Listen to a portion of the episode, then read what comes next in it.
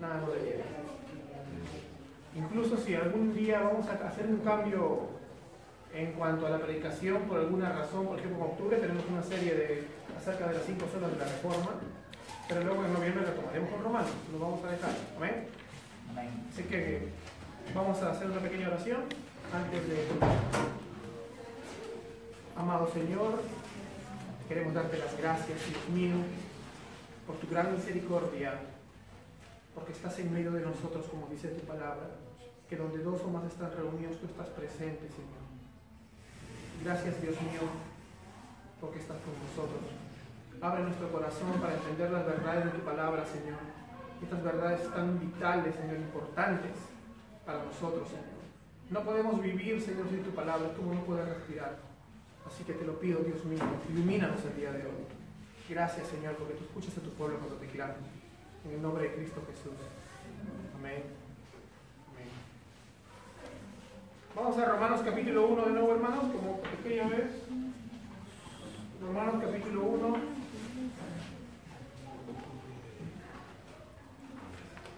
Ya se lo van a Romanos capítulo 1, versos del 1 al 7. Y dice la palabra de Dios. Pablo, siervo de Cristo Jesús. Estoy con la versión Biblia de las Américas. Llamado a ser apóstol, apartado para el Evangelio de Dios, que él ya había prometido por medio de sus profetas en las santas escrituras, acerca de su Hijo, que nació de la descendencia de David según la carne. Gracias. Y que fue declarado Hijo de Dios con poder conforme al Espíritu de Santidad por la resurrección entre los muertos. Nuestro Señor Jesucristo, por medio de quien hemos recibido la gracia y el apostolado, para promover la obediencia de la fe entre todos nosotros, entre todos los gentiles, por amor de su nombre, entre los cuales estáis también vosotros, llamados de Jesucristo, a todos los amados de Dios que están en Roma, llamados a ser santos. Gracia y paz a vosotros, de parte de Dios nuestro Padre y del Señor Jesucristo. Amén. La semana pasada tocamos los primeros puntos de, este, de esta porción, de este párrafo, y hablamos acerca de quién era Pablo, Una persona como nosotros, tal vez, que podría, eh, al examinar su pasado, decir, soy el peor de los pecadores. ¿Quién sería tan sinvergüenza de nosotros de, no decir, no, bueno, Pablo era más pecado que yo? No, ¿verdad? No podíamos llegar a esa sinvergüenza. Pero este enemigo de la iglesia, este asesino perseguidor, llegó a ser llamado el apóstol de los gentiles. Tú sabes lo difícil que fue para él, siendo un judío, como él mismo decía, fariseo de fariseos, tener que no solamente eh, confrontar a su propia nación, como en Romanos capítulo 9 dice que le duele tanto, en Romanos capítulo 11, que estaría, él sería capaz de morir con tal de que viviera su pueblo pero en realidad él tenía un llamado mucho más excelente, mucho más glorioso, y era predicar el, Evangelio verdadero de Jesucristo. A veces como Pablo tenemos que enfrentarnos a eso, ¿no? Yo amo a las personas que tal vez formaron parte de mi pasado religioso, que tal vez muchos de ellos no creen en la gracia del Señor, o la creen a medio. ¿no? entienden que las relaciones por gracia y tratan de predicarte que no, que, que yo los amo pero aún así no puedo decir o dejarme llevar por sentimentalismo, ¿no? Aunque yo daría la vida por ellos, de mi boca no va a salir otra cosa pero que las escrituras, ¿verdad? Es lo que tenemos que hacer. ¿Quién es el profeta en estos tiempos? La iglesia. Y todos los ángeles de la iglesia, o sea, los que proclamamos, tenemos que hablar lo que dice la palabra de Dios. Amén. Amén. Nos vamos a fijar hoy día en el texto, verso número 3 acerca de su hijo, que nació de la descendencia de David según la carne, y que fue declarado hijo de Dios con poder conforme al Espíritu de Santidad, por la resurrección de los muertos, nuestro Señor Jesucristo. No va a ser muy extenso hoy día, pero va a ser como un estudio bíblico, porque tenemos que entender un tema bastante, bastante importante. Y ese tema es demasiado importante para todas las iglesias locales, porque si no se toca bien este tema, terminamos cayendo de repente en garras de muchos herejes. Gente que trastorna la doctrina bíblica y que nos trata de llevar por los caminos del error. como dice la Biblia, todo viento de doctrina. Y es que Jesús es Dios, pero Jesús es hombre. ¿Han escuchado esto? Si tú eres cristiano, has escuchado esto. Jesús es Dios, pero Jesús es hombre. Hay un gran problema que me asusta y es que en muchas iglesias evangélicas en mi ciudad y en este país parece que no estuvieran tomando importancia en una doctrina tan importante como la deidad de Cristo y la humanidad de Cristo. La doctrina que Dios es que Cristo es perfectamente Dios, plenamente Dios y plenamente hombre. Si nosotros no tomamos este, esa doctrina en serio, vamos a caer en, energías bien graves. Vamos a leer otro texto, Mateo capítulo 22, verso 41, en el contexto del tema que vamos a tocar. El apóstol Pablo les estaba enseñando a los romanos justamente esto. Cristo, hijo de David, Cristo es Dios. Mateo capítulo 22, verso 41. Vamos a ver lo importante de esta doctrina, ¿ya? Porque algunos no lo pueden entender, ¿no? No lo pueden entender y niegan la deidad de Cristo. Dicen, bueno, este, Cristo es el Hijo de Dios nomás. Es como un subordinado. Otros más herejes dicen que es un, un Dios. O sea, yo le pregunto a estas personas, entonces tú eres este monopolista, monoteísta. ¿Eres un monoteísta? ¿Crees en varios dioses? Porque si es un Dios, un Dios menor, sea menor o mayor, que estás creyendo en un panteón de dioses. Eso se llama politeísmo. politeísmo. Mira lo que dice Mateo 22. Estando reunidos los fariseos, Jesús se les acerca y les hizo una pregunta diciendo, Mateo 22, 41, ¿cuál es vuestra opinión sobre el Cristo? Esta pregunta de Jesús a los fariseos es, es la pregunta más importante y fundamental del cristianismo. ¿Qué opinas tú del Cristo? Del Mesías, Jesucristo mismo es el centro del cristianismo, ¿te das cuenta? Y así que las cuestiones más fundamentales de la fe las que son las que conciernen justo a su persona. Si tú tienes una visión bíblica en su contexto de quién es Cristo, entonces vas a tener muy buenos resultados cuando estudies otras doctrinas. Pero si tú no tienes una visión bíblica de Cristo, vas a tener bastante problemas. Por no decir que no vas a entender nada. Ahora, yo conozco hermanos que sí tienen una visión bíblica de Cristo, pero no han profundizado y por eso no pueden ver a Cristo en el Antiguo Testamento. ¿no? solo ven un plan para la nación de Israel. ¿Por qué? Porque lo literalizan. Si tú no ves a Cristo desde Génesis hasta Apocalipsis, no estás viendo nada.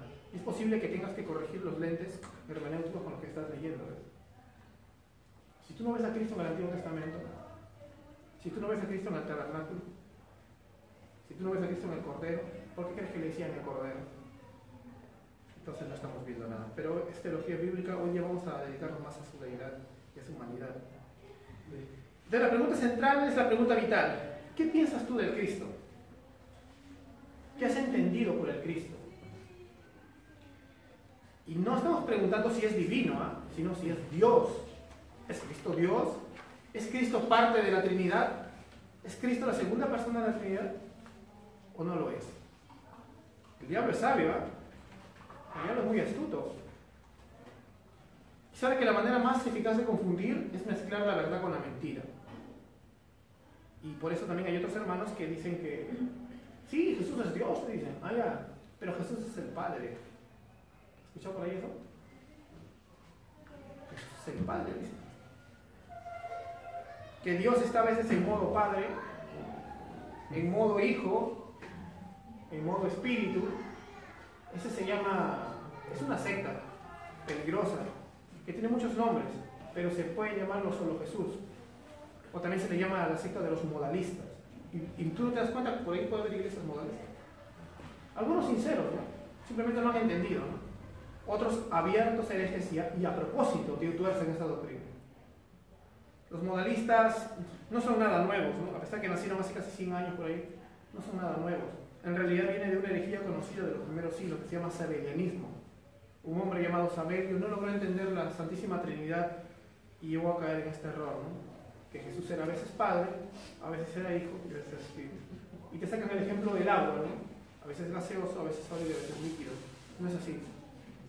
No es así. Eso no es lo que enseñan las escrituras. Así que nuestro tema será entender la humanidad y la deidad de Jesús.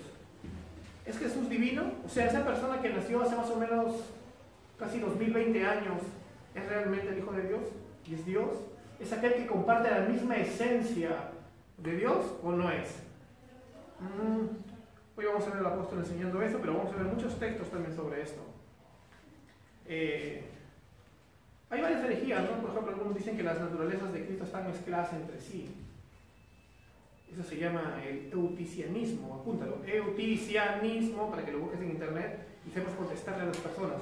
Cuando creen que las naturalezas han metido en una licuadora, pero han quedado un pedazo rojo, un pedazo negro, así yin yang. Hay otra que dice que no, que las naturalezas fueron mezcladas, pero que están en una sola naturaleza. Y ahí ya no queda nada. Pero lo que nosotros creemos es algo llamado la unión hipostática. Es decir, que Cristo es 100% hombre y 100% Dios. No lo trates de racionalizar como la Trinidad o vas a caer en bastantes peligros. ¿Ves? Así se tiene que entender. Eh, hay que entenderlo así. Dios el Padre, Dios el Hijo y el Espíritu Santo tenían una comunión eterna feliz. Ellos no necesitaban, él no necesitaba encarnar para, para sentir alguna experiencia diferente. O para, o para ser bueno, él no necesita salvar a nadie. Sin embargo, Él encarnó como uno de nosotros y a eso vamos ahora.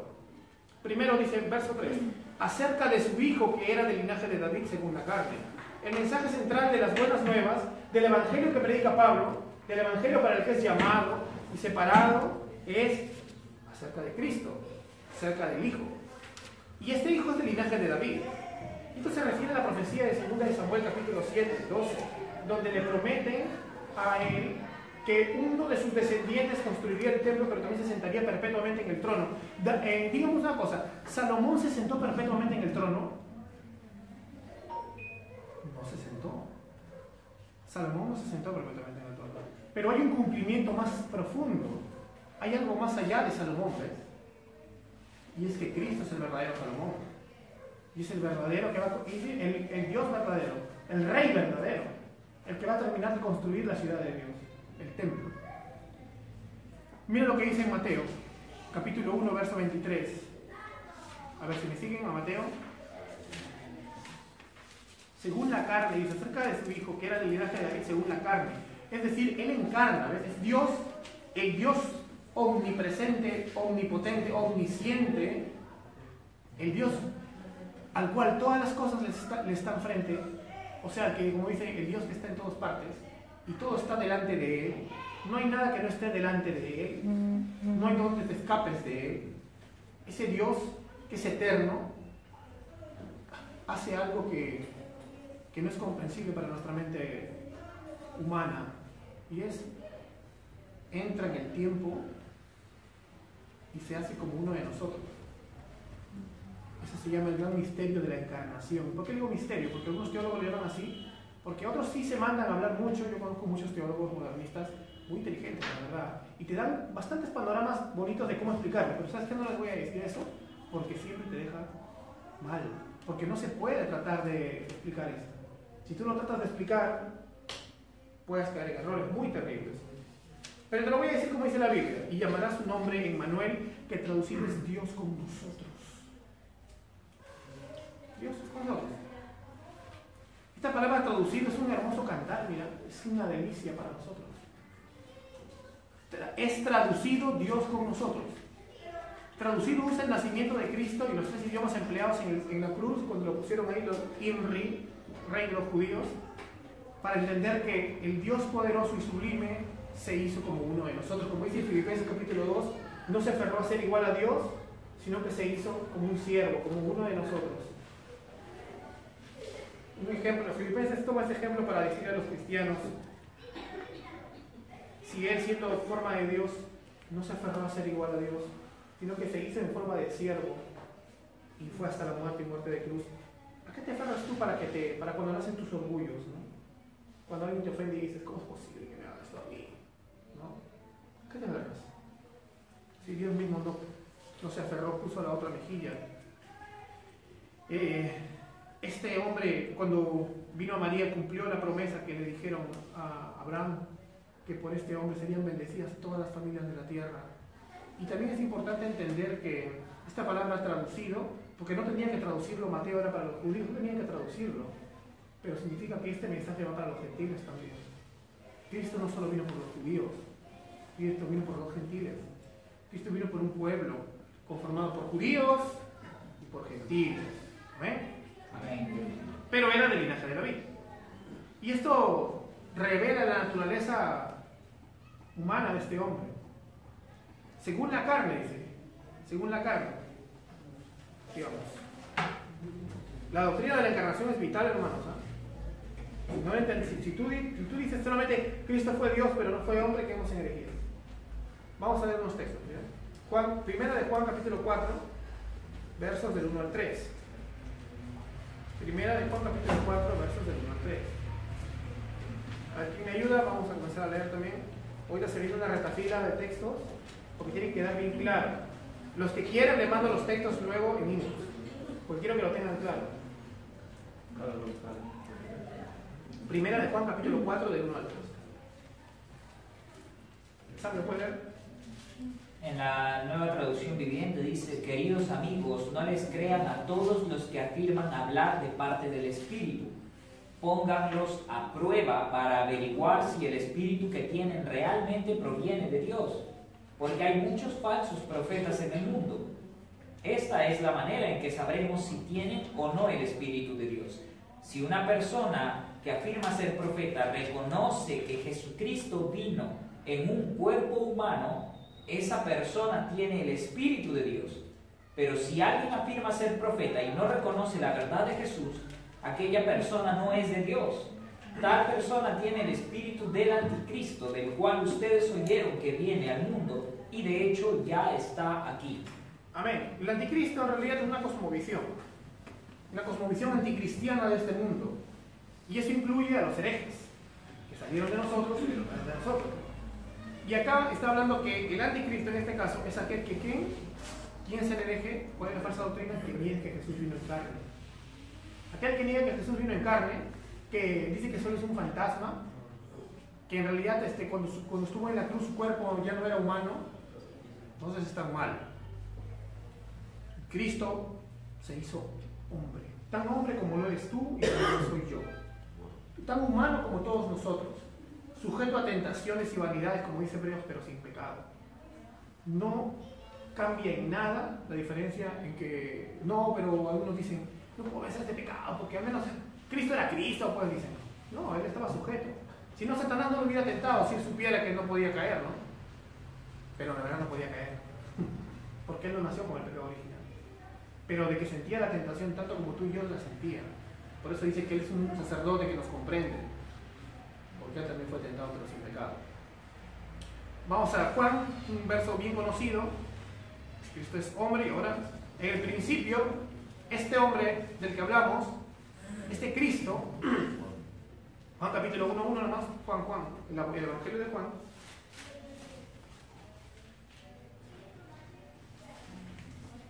dice, en el principio existía el verbo, y el verbo estaba con Dios, y el verbo era Dios. Él estaba en el principio con Dios. Este hombre, este ser que encarnó, es Dios mismo. ¿Les cuento? Vamos a ver un poquito de quiénes son. Vamos a ver unos 4 o 5 textos de, donde va a ver la Biblia, nos va a mostrar que Cristo era tan hombre como éramos nosotros. Amén. Vamos a Juan mismo, capítulo 17, verso 22.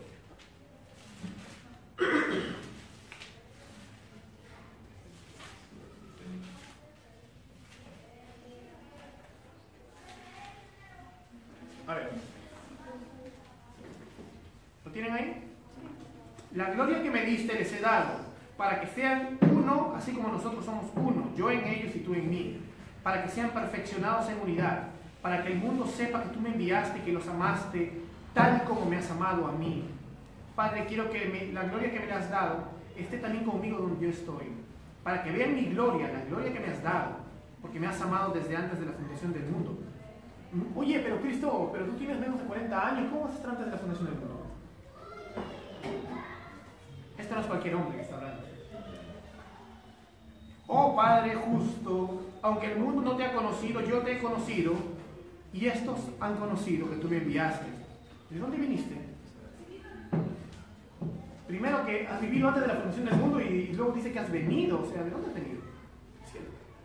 Yo les he dado a conocer tu nombre y, los, y lo daré a conocer para, que, para que, que, el amor con que me amaste esté en ellos y yo en ellos. Qué bonito. Al margen de la gran verdad de que Dios nos ama tanto como ama al mismo Hijo, vemos una cosa, que Cristo, aunque está en cuerpo humano orando, habla de su eternidad. Porque si Él está antes de la fundación del mundo, significa eternidad. No puede haber nada fuera del tiempo creado que no sea eterno. Porque el tiempo ha sido creado por Dios. ¿Te das cuenta? Entonces este hombre era Dios. Era un hombre orando en un huerto. Era Dios. Es algo que no podemos entenderlo así nada más. ¿no? Pero era un hombre orando y era Dios. Ahora, no es el mismo Dios en forma de hijo nada más, porque le está orando al Padre. No son dos dioses, es un solo Dios, es personas. después vamos a hablar de la Trinidad, otro día, pero quiero que lo entiendas así. Cristo es Dios, el Padre es Dios, el Espíritu es Dios, pero es un solo Dios. Acá está entonces Jesús mostrando su humanidad, pero conversando con su Padre habla que él estaba de la, de la fundación del mundo, que ha tenido ya una gloria anterior, que hay un amor sin condiciones y gigantesco eterno que le tiene a él, que, que va a tener también a, su iglesia. Entonces, Cristo es Dios. Luego, Mateo capítulo 4, verso 1, el texto que le hace rato, bueno, les para Jesús fue llevado al desierto para ser tentado por el diablo.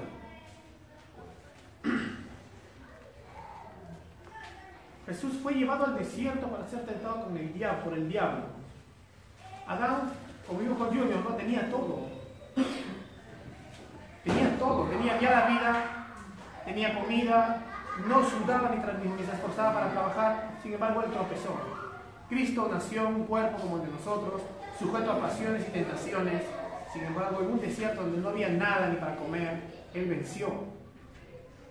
Y nosotros en su victoria vencemos.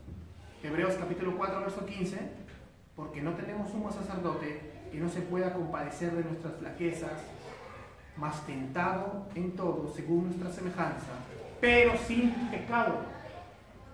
Cristo no ha pecado. Si él no fuera un hombre, no podría ser tentado.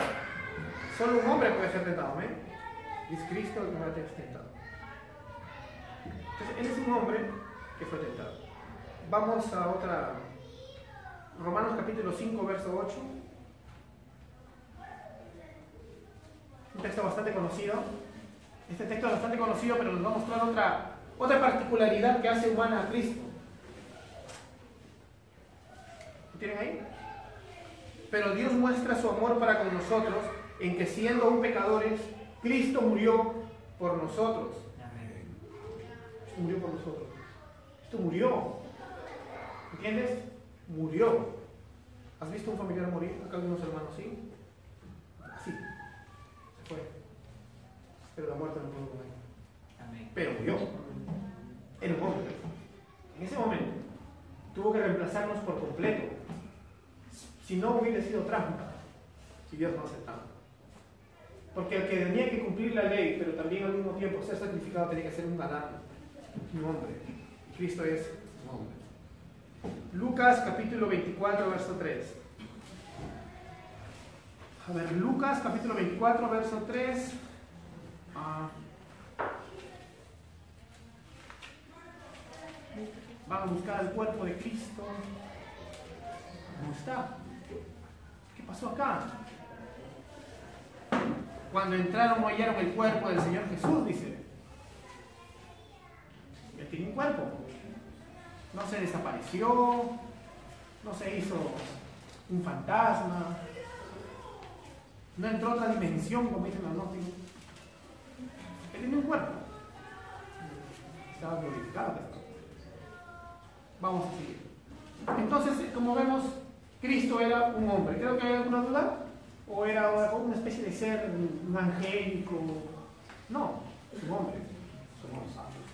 Pero este hombre también, que es del linaje de David, es declarado hijo de Dios con poder. Hijo de Dios es un calificativo que más o menos habla de que Él es único. El que Él, el ser el Hijo de Dios, hay una palabra en, eh, griego que es monógenes, que también está en Juan capítulo 1, 18 y en Juan 3, 16, 18. Es como que digamos que Él es el único y verdadero Hijo de Dios y nosotros somos hijos en, en Él.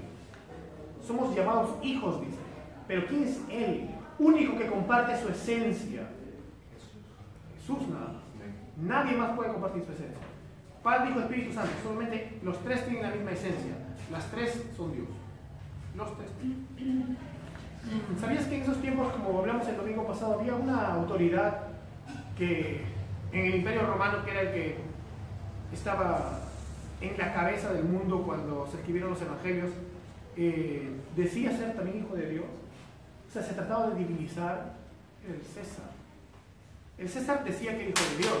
El César se hacía pasar como un Mesías, como que iba a ser el libertador de todo el mundo conocido.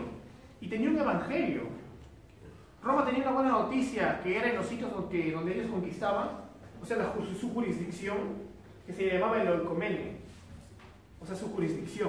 Todos los habitantes del Oicomene es aquellos que están registrados en los censos dentro del Imperio Romano. Si estás en una ciudad romana, eres parte del documento. Y estos sitios tenían la paz asegurada por medio de las formas políticas y militares de Roma. Pero ese era su evangelio. Cuando llegaban a tu ciudad y si te rendías en paz, ha llegado la buena nueva para tu ciudad. Ahora serás parte del Imperio Romano. Si te pones, chao, ¿no? Pero muchos pueblos decían, ok César, no me rindo, ven, ¿no? cobra mis impuestos, pero no me mates como Israel, pues. Israel pagaba impuestos a Roma, le había puesto un rey como Herodes, ¿no? Hasta ese momento todavía no lo, devastaban.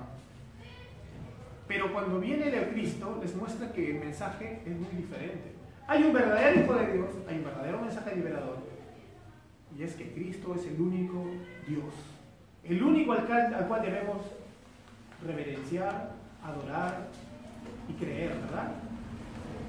Es el único portador de la buena nueva, entonces ¿quién es? La iglesia. La iglesia del mismo Dios es la única portadora de un evangelio. O sea, la verdadera buena noticia no es Roma va a traer paz y prosperidad a través de, sus armas. No, no te preocupes, no van a venir los vándalos. Porque ahora tu ciudad pequeña es parte de Roma. No. No te preocupes. Ya le la cabeza de la serpiente. Porque Cristo Jesús en la cruz ha absorbido la ira de Dios y ha resucitado. No mensaje. Entonces Pablo se preocupa por escribir a los romanos y decirles, este es el mensaje no el que les están enseñando a ustedes por ahí, o no el que ustedes creían en su, en su pasado, porque está hablando de la iglesia. Entonces vamos a hablar ahora acerca de esto, ¿no? ¿Quién es el único digno de ser adorado en Roma y en todo el mundo? Dios, o sea, Cristo. Jesús como Dios. Vamos a Mateo capítulo 2, verso 2. Vamos a ver algunas características donde vemos también que así como Jesús ha sido un hombre, Jesús es Dios.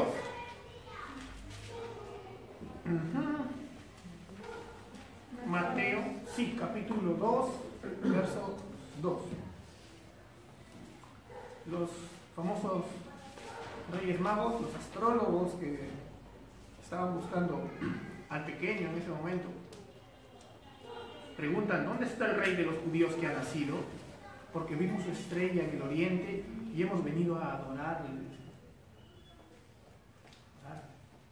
Él estaba destinado a ser adorado. Él estaba destinado a ser adorado. Mejor ya me a meter un rollo de los reyes magos y otro día. Vamos a Juan capítulo 20, 28.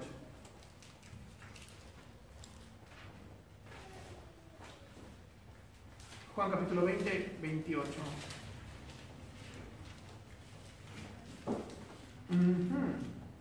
Respondió Tomás y le dijo, Señor mío y Dios mío. Dos Decimos que solo se le puede decir a Dios. Señor solo le puede decir a quién? A Dios. Curioso, incluso en el griego del Nuevo Testamento es reemplazante de Yahvé, que es el Señor de todo, el creador soberano de todo. yo soy. Y acá dice, Señor mío y Adonai, y Dios mío le dice. ¿ves? O sea, este judío, discípulo, eh, Tomás el incrédulo, Muchos le decimos Tomás el incrédulo cuando todos somos unos Tomases. Pero no, así. No, yo, yo, me siento caracterizado con Pedro, porque soy un poco más así power. No, yo soy más como Tomás, no te engañes, tú tienes los defectos de todos. Sí, así de malo eres. Ya, este, Jesús es llamado Dios. Entonces, responde Tomás, Señor mío y Dios mío. Le reconocen los apóstoles como Dios. Porque en, el contexto de las escrituras vemos que los demás apóstoles como que estaban sorprendidos y alegres, ¿no? Se cumplió. O sea, nuestro Señor está acá después de estos tres días de depresión que hemos tenido, ¿no? Pensando que todo esto había sido un bonito sueño, ¿no? Fue muy bonito caminar como este profeta, de repente no era, ¿no? Comenzaron a dudar. Pero ahora sí, él era el Hijo de Dios, resucitado. Y Tomás, tercamente, mm, en representación de toda la iglesia, le dice, no, yo no te creo, Y dice, tócame, ¿no? Toca mi costado, toca mis manos. Señor mío y Dios mío. Me reconoce como Dios. Vamos a Hechos capítulo 7. Él es adorado y Él es llamado Dios. Hechos capítulo 7, verso 59. Hechos capítulo 7, verso 59. Mira esta historia. Estudia también es bien bonita, pero muy triste. Un jovencito que habrá tenido 17 años, Esteban y todo el Sanedrín no pudo con él. Les hizo un estudio de teología bíblica de todo el Antiguo Testamento mostrándoles a Cristo. Y no pudieron. Ese Mesías que ellos no, lo, tenían en la punta de su nariz no lo podían ver. Dice, y mientras apedreaban a Esteban, él invocaba al Señor y decía, se invocaba a Dios. Señor Jesús, recibe mi espíritu. Antes de morir Cristo, cuando todavía estaba antes de su glorificación, cuando estaba en la cruz, él dijo, Padre, en tus manos. Ah, no, Jesús es el Padre, dicen los unitarios. no, sino que es parte de la Dios. Ahora él está hablando de Jesús directo. Jesús estaba sentado ya en victoria a la diestra del Padre. Y él es el único en toda la Biblia que lo puede ver. Una peyorativa que le dan a él. gloria a Dios. Un premio, no, un premio por gracia, pero solamente lo pudo ver y le dice, entonces, recibe mi espíritu. ¿Qué significa esto? Que él le ora a Jesús. Tú puedes orar a Jesús, pero solamente se le puede orar a Dios. Entonces es un hombre al cual se le adora, Jesús, Jesús, es llamado Dios, vemos a Jesús se le ora. Vamos a seguir viendo más versículos. Hay que entender bien claro, Jesús es hombre, totalmente hombre, es totalmente Dios. Juan capítulo 21, verso 17.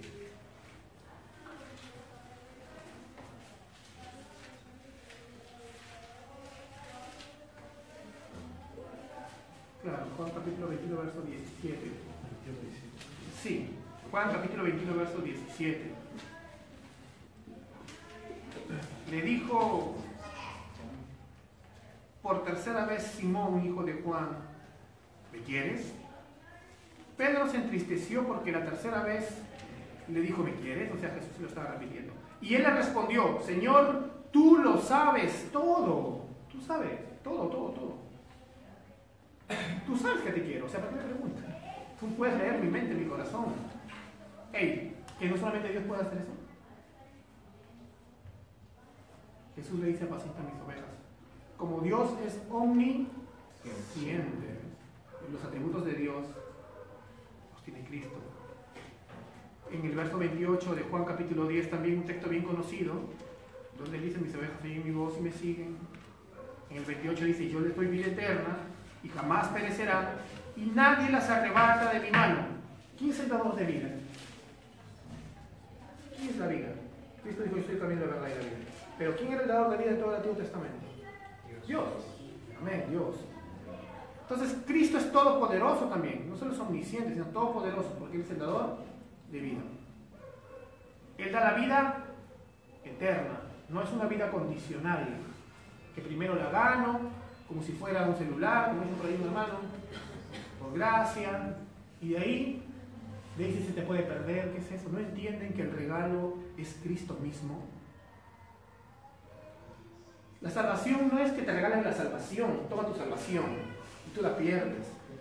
Ese ejemplo de que es un celular o un anillo o algo así es un insulto, porque no es un objeto. Dios te regala a Cristo. Dios es el Evangelio. Amén. Jesús fue llamado Hijo de Dios En, esto se lo voy a leer en Marcos capítulo 1, verso 1 también dice, principio del Evangelio de Jesucristo, Hijo de Dios. Hijo de Dios. Vamos a Colosenses a ver, capítulo 2. Este texto es muy bonito, ¿verdad? Una canción que sacamos de eso y no lo estamos sacando ya. Colosenses capítulo 2. Sí, Colosenses.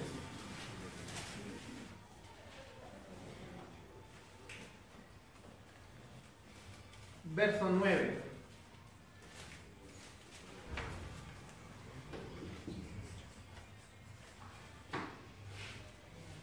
Dice, porque en Él, o sea, en Cristo Jesús, habita corporalmente toda la plenitud de la deidad. Toda. La plenitud. ¿Sabes qué es plenitud?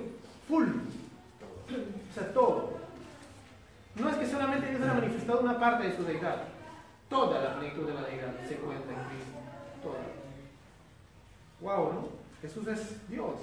Y Jesús está toda la plenitud de la deidad. Creo que está claro que toda la iglesia del Nuevo Testamento tenía claro ese temita, ¿no? Pero vamos a seguir. Quiero que lo tengan claro. Y después vamos a hacer preguntas si tienen alguna. Jesús, en Tito capítulo 2, verso 13. Tito capítulo 2, verso 13. Ya no tienen, que tenerlo claro. La salvación es de Yahvé. La salvación es de Jehová, es la Yahvé. La salvación es del Señor, dice la Biblia de las Américas. Pero acá dice Tito, el apóstol Pablo le escribe a Tito, capítulo 2, verso 13. ¿Lo tienen? Ya. Aguardando la esperanza, nosotros como iglesia, ¿qué aguardamos?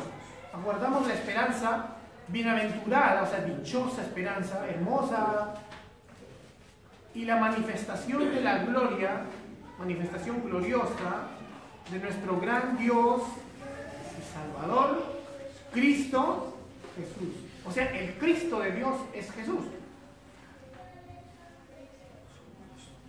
Él es nuestro Salvador. Nuestro gran Dios Salvador Cristo Jesús. Texto conocido también para terminar acerca de esto. Creo que está claro, ¿no? Juan capítulo 10 del 9 al 10, un texto que a veces es usado un poquito fuera de contexto por hermanos con muy buena intención, pero que no está bien.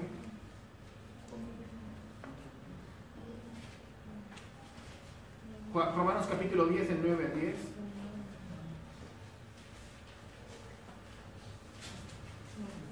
Cualquier hombre que esté en este planeta y hace esto, no porque es un mantra, no porque es una oración mágica, porque no tiene nada que ver con repetir oraciones, sino con una declaración de un corazón transformado, dice que si confiesas con tu boca a Jesús por Señor y crees en tu corazón que Dios le resucitó de entre los muertos, serás salvo. Porque con el corazón se cree para justicia y con la boca se confiesa para salvación. Un hermano decía de que en realidad esto era una declaración que se daba por valentía en medio de la persecución. Y es un anacronismo porque en el tiempo que se escribía Romanos todavía no pasaba eso. No es que tenías una pistola acá apuntándote y que si decías eso es el Señor, ¿no? Como decía ese hermano, ¿no? que con buena intención seguro, pero no es así. Pero eso le puede pasar a cualquiera en esta vida. Por ejemplo, para que en el momento en que Dios te salvó, tú confiaste con tu boca. No que es una oración que vas a fabricar, ¿ves? Voy a, voy a repetir mi oración para que Cristo entre en mi corazón. No, no. Si yo confío con mi boca que Jesús es el Señor, es porque algo ha pasado en mi interior a través de la predicación del Evangelio, ¿verdad? Dios me ha salvado. Bueno, entonces queda claro que tanto Cristo es totalmente hombre, totalmente Dios. Exacto. Entonces los dos títulos, o sea, descendientes de David según la carne e hijo de Dios, nos indican que Jesús en su humillación, en teología se le llama el estado de humillación, porque para el Dios poderoso y grande del universo, es humillarse estarse como uno de nosotros, ¿verdad? O él estaba feliz, wow, voy a ser como un humano. Él es glorioso y poderoso. Por amor se hizo como nosotros. ¿Y crees en tu corazón? Sí. Eh, entonces esto nos indica que en su humillación y en su exaltación, ¿qué es exaltación? Cuando fue glorificado, cuando resucitó. Pablo no quiere decir que a través de la resurrección él fue hijo de Dios, porque acá dice, fue declarado hijo de Dios con poder. No quiere decir que recién fue hijo de Dios, sino que fue anunciado gloriosamente para todo el universo que Él era el Hijo de Dios. El Evangelio, hermanos, es un gran Evangelio. ¿Te das cuenta? Se trata de un Dios poderoso, amoroso, que deja sus moradas eternas y se hace como nosotros Amén. para salvar a este pueblo triste, pecador, humillado. ¿Realmente eres consciente de lo que ha hecho Dios por ti? ¿Eres consciente realmente de lo que ha hecho Dios por ti? ¿Cómo es posible? Acuérdate desde que eras niño, todas las cosas que has hecho, cuántas veces has transgredido la ley de Dios, has buscado fuentes de felicidad sucias que no eran el Señor. ¿no? Desde niños hemos sido así, rebeldes. Sin embargo, Él sabía cómo era todo el género humano desde Adán, igual que nosotros, y se hizo como nosotros. ¿Te das cuenta? Se hizo como nosotros. Es humillante. Es el estado de humillación de Cristo, como le dicen en la teología. Pero es humillante también para nosotros. ¿no? No como dice por ahí una cantante, ¿no? Por mí no murió cual- cualquiera, sino el que creó todo. O sea, como si fuera un gran tesoro. El único especial tesoro es cuando eres salvo. Cuando tú no estabas en, la mano de Dios, solo eras objeto de su ira. La palabra lo dice en Juan 3:36.